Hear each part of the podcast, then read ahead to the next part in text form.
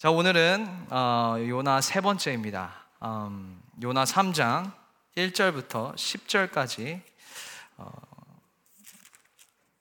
읽도록 할 텐데요. 제가 어, 읽어 드리겠습니다. 잘 눈으로 따라와 주시면 감사하겠습니다.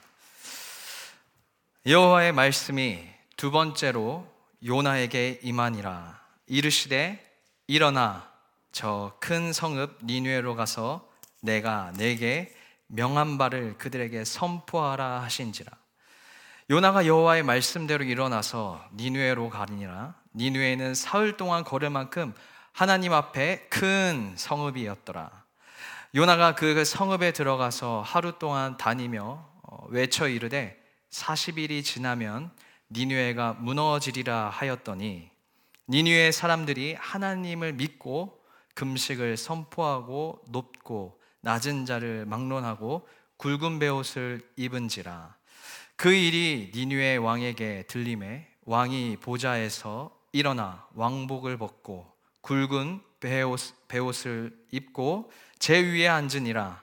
왕과 그의 대신들이 조서를 내려 니누에 선포하여 이르되 사람이나 짐승이나 소 떼나 양 떼나 아무것도 입에 대지 말지니 곧 먹지도 말 것이요 물도 마시지 말 것이니며 사람이든지 짐승이든지 다 굵은 베옷을 입을 것이요 힘써 하나님께 부르짖을 것이며 각기 악한 길과 손으로 행한 강포에서 떠날 것이라 하나님이 뜻을 돌이키시고 그 진노를 그치사 우리가 멸망하지 않게 하시리라. 그렇지 않을 줄을 누가 알았느냐 한지라. 하나님이 그들이 행한 것 곧 그 악한 길에서 돌이켜 떠난 것을 보시고 하나님이 뜻을 돌이키사 그들에게 내리라, 아, 내리라고 말씀하신 재앙을 내리지 아니하시니라. 아멘. 오늘의 제목은 어, The Second Chance입니다. 어, 오늘의 말씀의 제목입니다.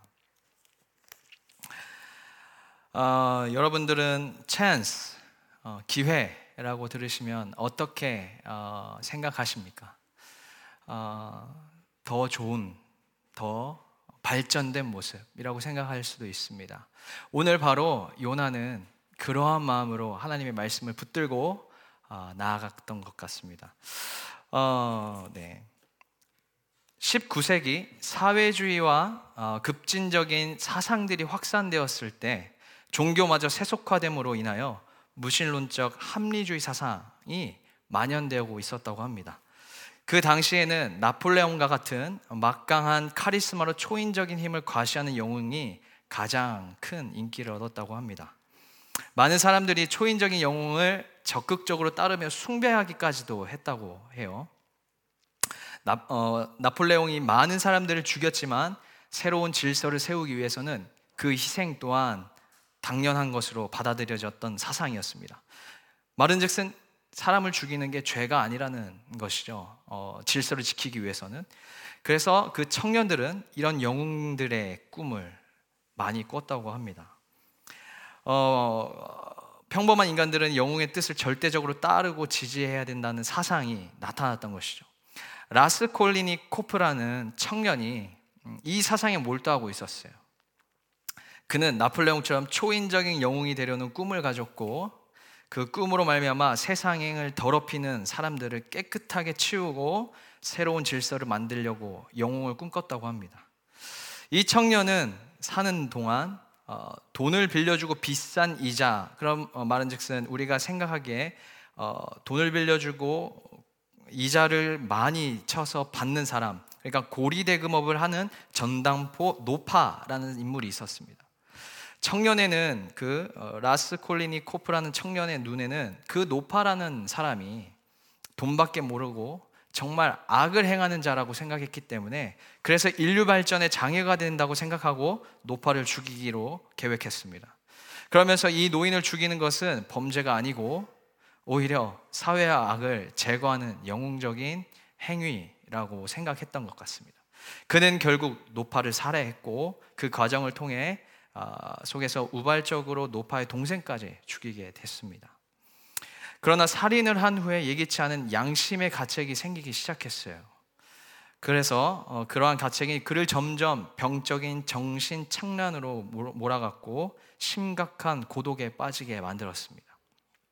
이리저리 방황하던 그 청년은 성격 파탄자로 살아가는 하급 관리, 관리자들과 어울리게 되었고 그의 딸인 소냐를 만나게 됩니다. 어, 엄청 기적적인 만남인데요. 소냐는 그 성격 파탄자인 아버지와 가족의 생계를 위해서 어, 몸을 파는 창녀였어요. 비록 창녀로 살아갔지만 소냐는 예수님을 만났다고 합니다. 예수님은 소냐에게 평강을 주셨고 예수님으로 인하여 소냐는 소냐의 삶은 용기를 갖게 되었고 매우 신실한 신앙이 되었습니다. 그러한 소냐를 라스콜리니코프라는 어, 청년이 만나게 됩니다. 만나는 와중에 많은 대화를 나누고 또 그들은 자신이 영웅이 아니라는 사실을 깨닫기 시작합니다. 자신은 죄인이며 하나님의 구원을 필요로 하는 연약한 인생임을 어, 깨닫게 됩니다. 그래서 그 라스콜리니 코프라는 인생은 그 소녀와 교제가 깊어질 때마다 자신이 범행했던 그 사람들을 죽였던 그 그것들을 범행들을 자백하게 되고 자수하고 8년형을 선고받고 시베리아 형무소로 가게 됩니다. 그는 시베리아로 따라가서 정성을 다해 예수 그리스도의 사랑을 말, 말이 아닌 행동으로 실천하기 시작하죠. 어, 결국 그 이 살인자는 감옥에서 성경을 읽으며 인간의 죄인됨과 예수님의 십자가의 사랑을 발견하고 회개하고 새로운 삶을 계획합니다. 어, 이 스토리는 도스토예프스키의 죄와 벌이라는 소설에 모티브된 소설 스토리예요. 그래서 소냐가 품은 그 극률이 여기는 사랑의 삶이 라스콜린이 그 한, 어, 살인을 어, 살인을 범했던 그 청년의 영혼을 새롭게 하고 어, 만들었다는 것이죠. 극률한 사랑 그것은 무너져 내리는 한 청년의 인생을 새롭게 했다라는 얘기입니다. 도스토예프스키의 그 책에 호소하는 것은 어, 많은 죄인들, 술주정뱅이, 창녀, 불량매, 비열한 자들이 그 누구라 할지라도 하나님은 어느 누구 하나도 버리지 않고 찾아오신다는 말씀입니다. 먼저 찾아오셔서 하나님의 그 풍성하신 극률의 사랑으로 모든 사람을 향하여 선포합니다. 내가 너를 반드시 죄를 묻는 것이 당연하지만 너를 보니 너무나 불쌍하여 더 이상 죄를 묻지 않겠다. 내가 너를 사랑하기로 작정했고 내가 너를 용서하기로 작정했다. 내가 잃어버린 너를 기필코 찾아낼 것이다. 라고 하나님의 이런 의지로 우리의 인생 가운데도 찾아오십니다. 다시 기회를 얻을 수 없는 우리에게 the second chance를 허락하신 하나님의 긍휼이 많으신 하나님. 저와 여러분이 이 하나님의 긍휼하심을 입었기 때문에 오늘 이 자리에 서, 서 있음을 고백합니다. 아멘이십니까? 오늘 요나의 3장은 1장, 2장 줄거리를 이렇게 제가 한번 어, 스토리를 요약해 드리겠습니다. 하나님의 말씀에 요나에게 임했고 요나에게 순종하기 어려운 말씀이었기 때문에 불순종의 결과로 말씀과 반대 방향으로 어, 나아갑니다. 그 이후로 요나는 영적으로나 육적으로나 아래로 아래로 계속 내려가죠. 그런 이후에 그럼에도 불구하고 주님은 요나를 버리지 아니하고 어, 끝까지 포기하지 않는 사랑으로 그를 쫓아옵니다. 풍파를 만나게 하시고 말씀이 말씀의 순종이 생명보다 더 귀하다는 것을 알게 합니다. 그리고 물 속에서 죽기 일보 직전에 예비한 물고기 뱃속에서 3일간 기도의 시간을 보내고요. 그리고 요나는 드디어 다시 한번 아버지의 마음을 조금씩 깨닫기 시작합니다. 요나가 자신이 문제였고 나의 어리석음과 죄성 그리고 힘이 다 빠진 뒤에야 그걸 깨닫기 시작했어요.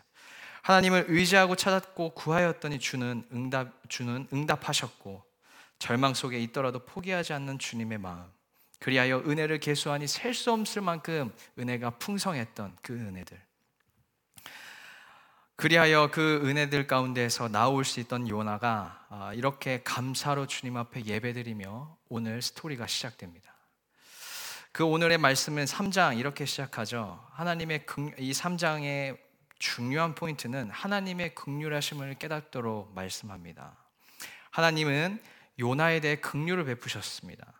어, 다음은 어, 니네에서 대해 극률을 베푸셨고 참으로 하나님은 극률하신 하나님이다라고 우리가 모두가 알고 있습니다.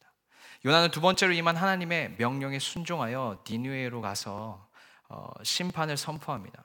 요나의 메시지를 듣고 왕부터 모든 백성이 하나님께 회개하며 자기들이 지은 죄와 악한 일을 버렸습니다. 하나님은 니누의 백성의 참된 회개를 보시고 그들을 극률히 여기셔서 니누의 성을 멸하려는 마음을 바꾸셨습니다. 어, 그 가운데 하나님은 모든 일을 혼자서 선으로 이끄실 수 있지만 요나를 통하셔 하기를 원하셨던 것 같습니다. 요, 나에게 허락한 두 번째 기회를 어떻게 하나님께서 이끄셨는지 우리에게도 요나와 같은 긍휼과 은혜를 입고 second chance를 주어, 주어 주신다면 그리고 말씀하신다면 우리에게 동일하게 그 두 번째 기회 믿음으로 바라보고 어떻게 행해야 되는지 우리 공동체에 허락한 그 두 번째 기회가 무엇인지 또 개개인에게 허락하신 그 부르심이 또 그 부르심이 두 번째 부르심이 무엇인지 오늘 요나에게 말씀하신 그 말씀과 긍휼과 그 역사들을 우리도 오늘 함께 체험하며 나아가길 소망합니다. 어, 첫 번째입니다. 어, 요나가 다시 하나님의 말씀을 듣고 순종했습니다. 그리고 우리도 그 다시 말씀을 듣고 순종하길 소망합니다. 여호와의 말씀이 다시 들려지고 있습니다. 요나에게 다시 들려진 하나님의 말씀은 전에 들려진 말씀과 동일했어요. 어, 1장 1, 2절과 3장 2절에서 똑같이 말, 이렇게 말씀합니다. 일어나 가서 큰 성읍 니네로 가서 내가 내게 명한 바를 그들에게 선포하라. 일어나라, 가라, 선포하라 였습니다. 하나님은 매우 심플하게 우리에게 말씀하시곤 합니다. 이 세 가지 동사로 반복되었던 것이죠. 요나가 비록 불순종했지만 하나님은 여전히 어, 그를 선지자로 인정하시고 또 두 번째로 기회를 주셨던 것 같습니다. 다시 말씀하시는 하나님의 음성을 들을 수 있다는 것은 극률에 풍성하신 하나님의 은혜를 입었다라는 뜻인 것과 동일한 것이죠. 물속, 물고기 뱃속에 나온 요나가 다시 말씀하시는 하나님의 말씀을 어디에서 들었을 거라고 예상되십니까? 성경은 침묵하고 있지만 아마도 2장 4절에서 요나의 기도를 토대로 본다면 성전에서 다시 한번 주의 음성을 말씀을 들었던 것을 확인합니다. 내가 말하기를 내가 주의 목전에서 쫓겨났을지라도 다시 주의 성전을 바라보겠나이다. 큰 물고기가 요나를 육지에 토해냈을 때 어, 요나가 먼저 찾은 곳은 아마도 성전이었을 것 같습니다. 그는 다시 예배의 자리에 섰고 그 예배의 자리로 말미암아 성령 충만했고 또 자기를 포기하지 않고 다시 기, 기대를 가지고 말씀하시는 하나님의 음성을 들었을 것 같습니다. 여러분들도 혹시 내 신앙과 믿음이 무너졌다면 이렇게 요나와 같이 성전을 찾고 다시 주님의 음성을 귀 기울이시는 또 그런 기, 그러한 일들이 또 여러분들도 함께 경험하셨으면 좋겠습니다. 세상은 일을 성취해낸 자를 칭찬하지만 일을 하다가 넘어진 자를 다른 눈으로 봅니다. 더욱이 공적인 업무를 하다가 잘못을 하거나 실수를 하면 다시 그 직분을 맡기지는 않죠. 어, 그를 더 신뢰하지 못하기 때문입니다. 그의 능력이 확인되었기 때문이죠. 사람들은 그 일 하나로만 그의 인격과 됨됨이를 평가하곤 합니다. 그것에 근거해서 더 이상 기회를 주지 않는 것은 지극히 당연하다고 생각을 하죠. 그러나 하나님은 우리를 그런 방식으로 대하지는 않습니다. 혹시 하나님의 말씀에 순종하고 사시는데 실패하셨습니까? 그렇다면 다시 하나님의 말씀이 들려지는 은혜를 구하십시오. 다시 하나님의 말씀을 듣고 행하기를 소망하십시오. 하나님은 지금도 넘어진 자, 쓰러진 자, 무기력해지고 있는 자를 주저앉은 자를 지금도 찾아오고 계심을 믿습니다. 그런데 요나는 말씀을 듣는 데에서 그치지 아니하시고 아니하고 어, 전에는 말씀을 들었지만 다시 스스로 가는 배를 타면서 의도적으로 불순종의 길을 갔습니다. 그런데 이번에는 달라요. 여호와의 말씀대로 일어나서 니느웨로 가서 외쳤습니다. 하나님의 말씀을 제대로 들었다면 순종해야 하는 것입니다. 순종하지 않다면 하나님의 말씀을 제대로 들은 것이 아니라고 봅니다. 하나님의 말씀이 들려지면 둘 중 하나이라고 생각합니다. 순종 또는 불순종입니다. 하나님의 말씀은 변함이 없죠. 하나님의 말씀은 그대로 이루어집니다. 믿으십니까? 그래서 내 앞에 주어진 선택은 순종과 불순종 두 가지 선택입니다. 요나는 이전에 자발적으로 불순종의 길을 갔지만 이번에는 자발적으로 순종의 길을 가고자 했습니다. 하나님의 말씀이 다시 들려질 때 순종할 준비가 되어 있는 사람은 참으로 귀한 사람입니다. 오늘도 그러한 우리에게 은혜가 있길 소망합니다. 하나님의 긍휼이 그를 따라, 따르기 때문이죠. 그 아, 순종할 수 있다는 것은 하나님의 긍휼하심이 베이스에 깔려 있다는 증거입니다.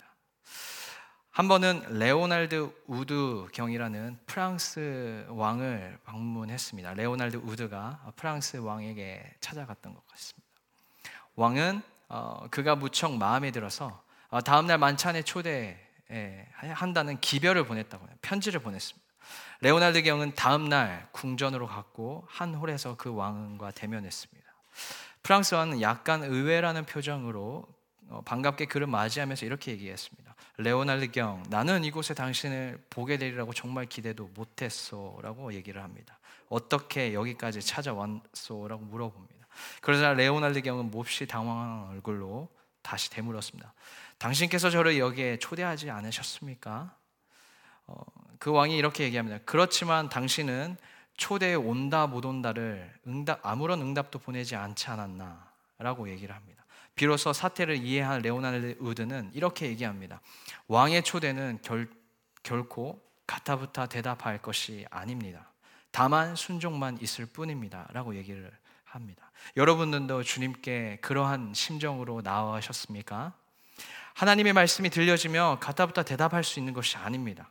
다만 순종만 있을 뿐입니다.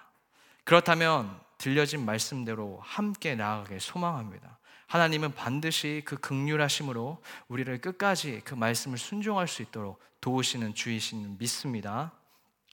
두 번째는 순종함으로 아버지의 마음을 알게 됩니다. 3절에서 보면 니누에를 사흘 동안 걸을 만큼 하나님 앞에 큰 성읍이라고 되어 있습니다. 어, 여기에서 두 가지 우리가 함께 봐야 되는데요. 어, 고고학적 발굴에 의하면 니누의 성의 둘레는 약 95km라고 합니다. 직경은 약 30km 정도 되었다고 해요. 그래서 사흘길은 둘레를 염두에 둔 표현입니다. 사흘길이어야지만이 다 돌 수 있는 어, 거리라고 합니다. 그리고 여기에서 하나님 앞에라는 단어에도 주목하시기 바랍니다. 하나님 앞에라는 뜻은 하나님이 그만큼 그 성읍에 주목하고 또 그 일하심에 함께 하시겠다는 의지를 갖고 있다는 증거입니다. 그리고 4장 11절에 따르면 니누의 성 내부에 어느 정도 사람이 있었는지를 확인할 수 있습니다. 좌우를 분별하지 못하는 자 12만이 어, 되었다고 합니다. 여기에서 좌우를 분별하지 못하는 우리 어린아이들은 신발을 좌우를 분별하지 못하죠.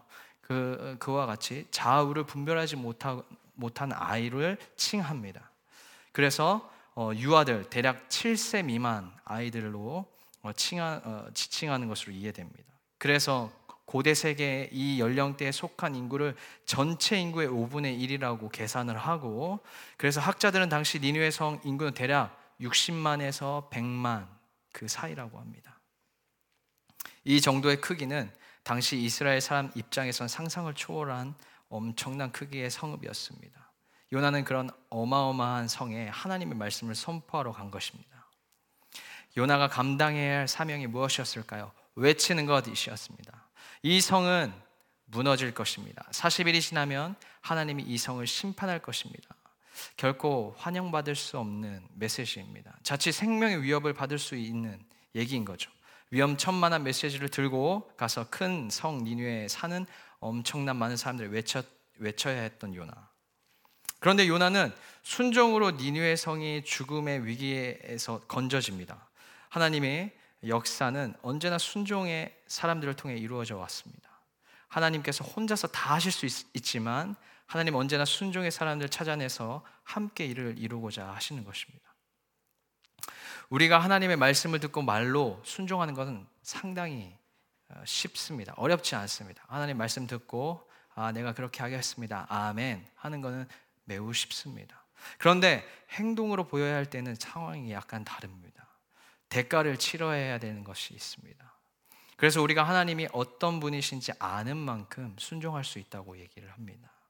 요나도 마찬가지였습니다. 다시 들어가는 배를 끝까지 따라오시고 큰 바다 물결 속에 큰 물고기로 자신을 건져내신 하나님이 누구이신지를 알았을 때 순종하고 나아갔던 것 같습니다. 그리고 다시 자기를 선택해서 기회를 주시는 극률의 하나님을 다시 한 번 더 기억했던 것 같습니다. 내가 믿고 신뢰하는 하나님이 내게 어떤 분이신지요. 여러분들에게는 그 하나님이 어떤 분이신지요. 대가가 요구된다 하더라도 하나님 말씀에 순종할 생각이 여러분들 가운데도 있으십니까? 혹시 그렇게 결단하고 나오셨습니까? 그런데 우리는 어, 다시 한번 요나 1장, 2장, 3장, 4장에 보이는 요나의 모습들을 다시 한번 보길 원합니다. 어, 요나의 모습을 보면 조금 당황스럽기도 해요. 1장에서는 하나님의 선지자 요나가 하나님의 명령에 불순종하죠. 그 2장에는 큰 물고기 뱃속에서 회개하고 돌아옵니다. 그리고 4장에서는 니누의 성이 구원받았던 것을 보고 불평해요.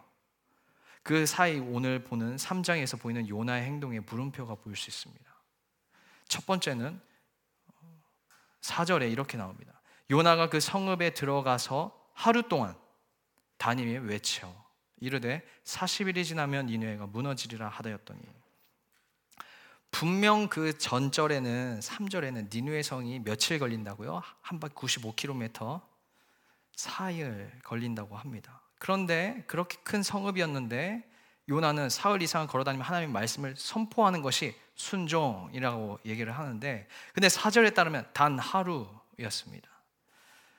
왜 그렇게 되었을까요? 왜 하루만 어, 전하고 사일을 다 안 돌고 하루만 전했을까요?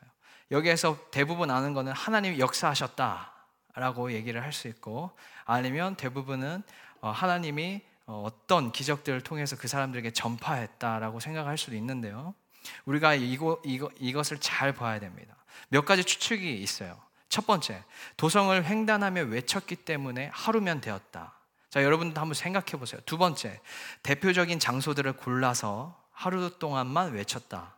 그러나 요나에게는 분명히 생소한 도시였는데 중요한 포인트를 알았을까요? 타당성이 없어 보입니다. 세 번째, 사흘을 계획하고 외쳤는데 하루 만에 사람들이 회개를 시작해서 멈췄다. 어, 네 번째입니다. 사흘 동안 다니면서 외치는 것을 원치 않아 단 하루만 다니면서 외쳤다. 여러분은 어떤 것 같습니까?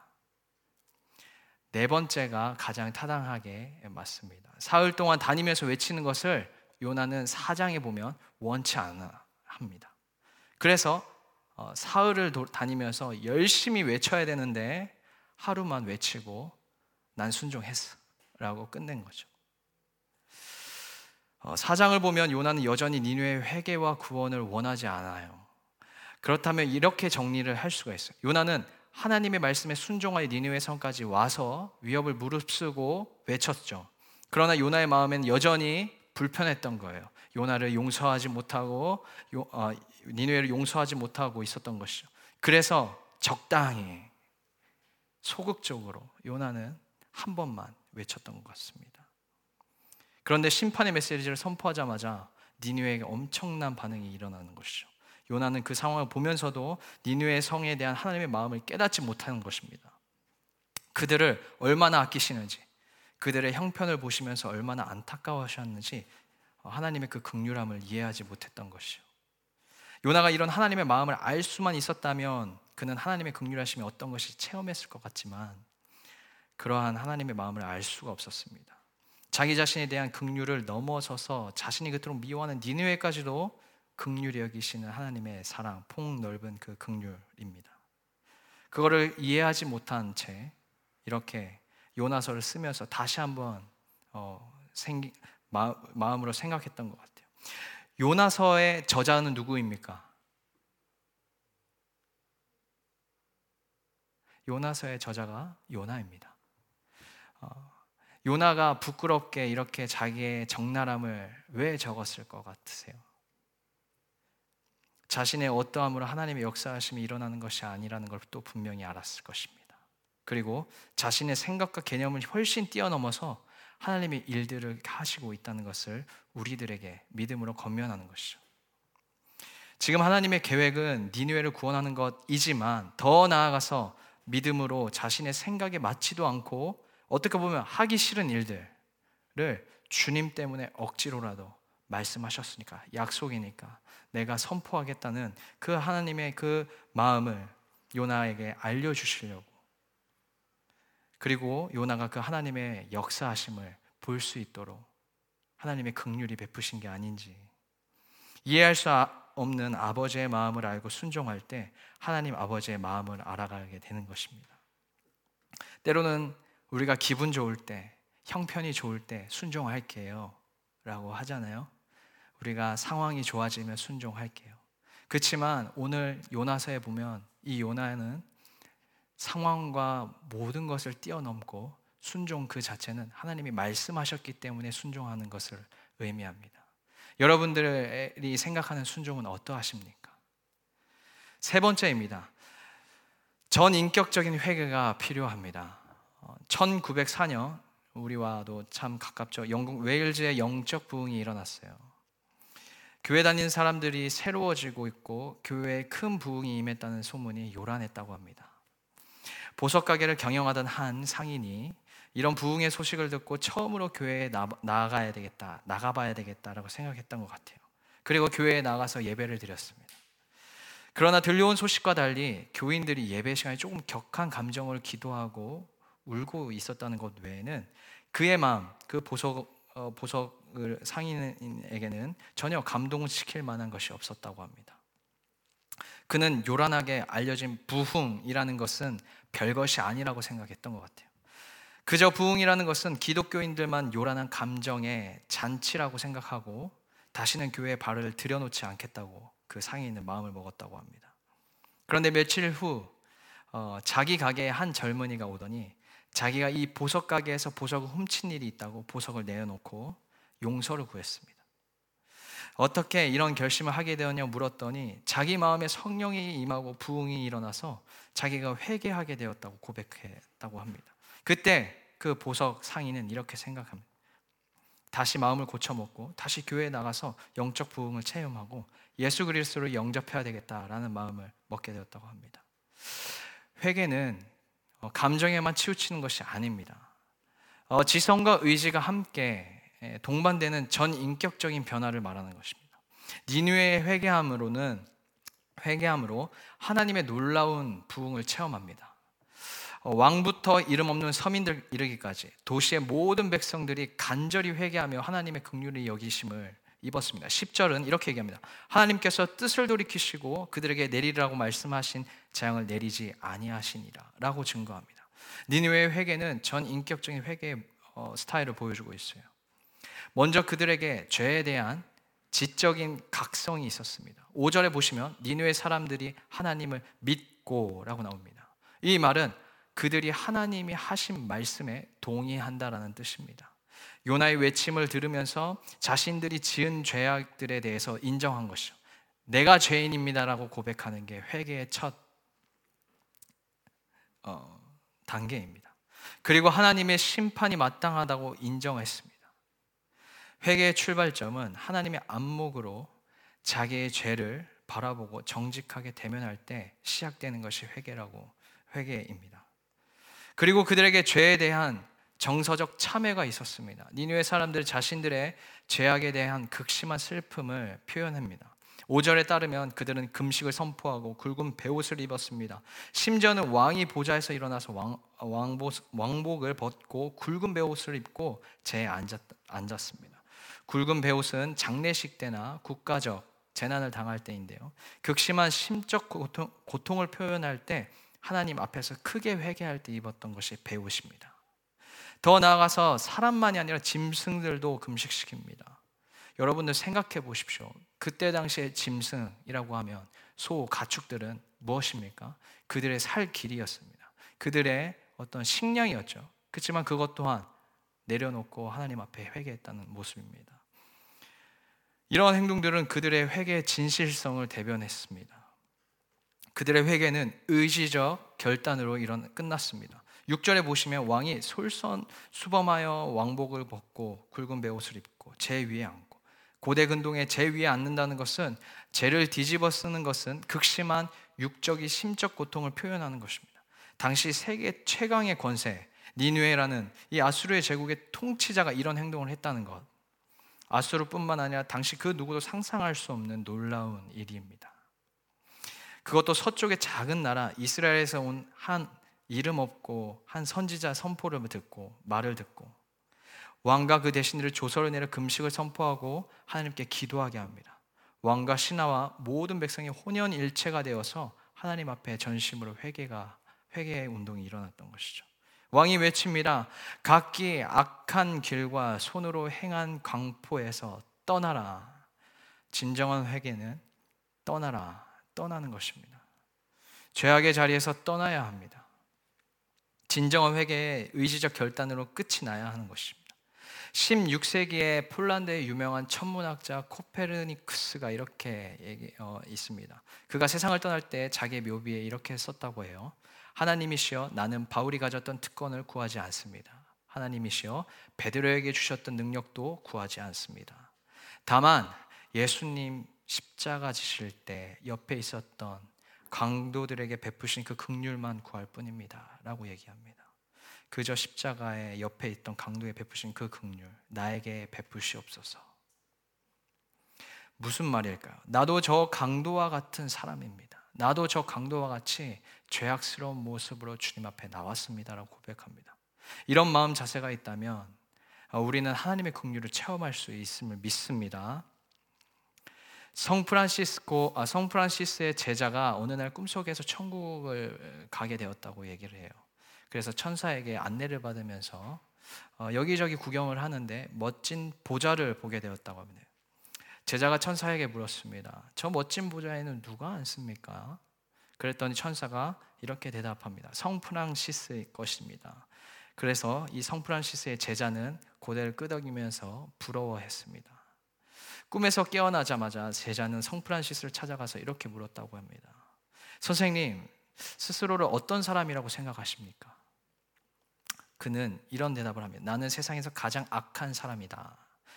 그러자 제자는 화가 났습니다. 선생님은 지금 위선을 저지르고 있고 가장 악한 사람이라고 칭하면 살인자나 도둑질한 자나 사기꾼이 아닙니까? 라고 하는데 그러자 성 프란시스는 이렇게 얘기해요.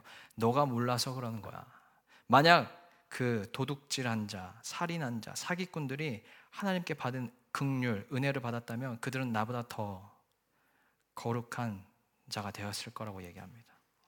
정말 그렇습니다. 우리는 하나님의 긍휼을 입었기에 그나마 이만한 것 아니겠습니까? 영적 회복이 필요하십니까? 아니면 죄악에서 떠나야 합니까? 아니면 삶의 전체 회복이 필요하십니까? 그렇다면 다시 하나님의 극률의 여기심을 경험해야 하는 줄 믿습니다.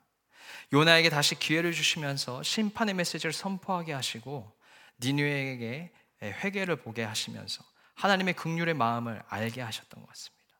니누의 무서운 심판의 메시지를 보시면, 보내시면서 그들을 살리고 싶어 하시는 하나님의 다급한 마음, 애타는 마음을 이렇게 요나에게 지금 보여주고 있는 것입니다.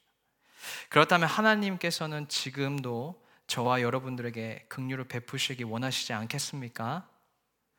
우리가 이제 다시 시작해야 되지 않겠습니까? 더 이상 이렇게 주저앉아서 그냥 늘 똑같은 대로, 늘 편한 대로 가, 살아시겠습니까? 다시 들려주시는 하나님의 말씀을 듣고 그 말씀대로 순종하시길 원하십니까? 나를 극률여 계시는 하나님의 그 뜨거운 마음을 오늘 이 시간 가운데 기도하실 때 느껴보시기 바라겠습니다. 전 인격적으로 회개하며 돌아가십시오. 그리고 다시 내 인생에 하나님의 극률이 가득하게 부어지기를 기도하십시오. 긍휼로 그 다, second chance를 얻으시고 다시 내 삶을 세워가시는 여러분들 되시길 소망합니다.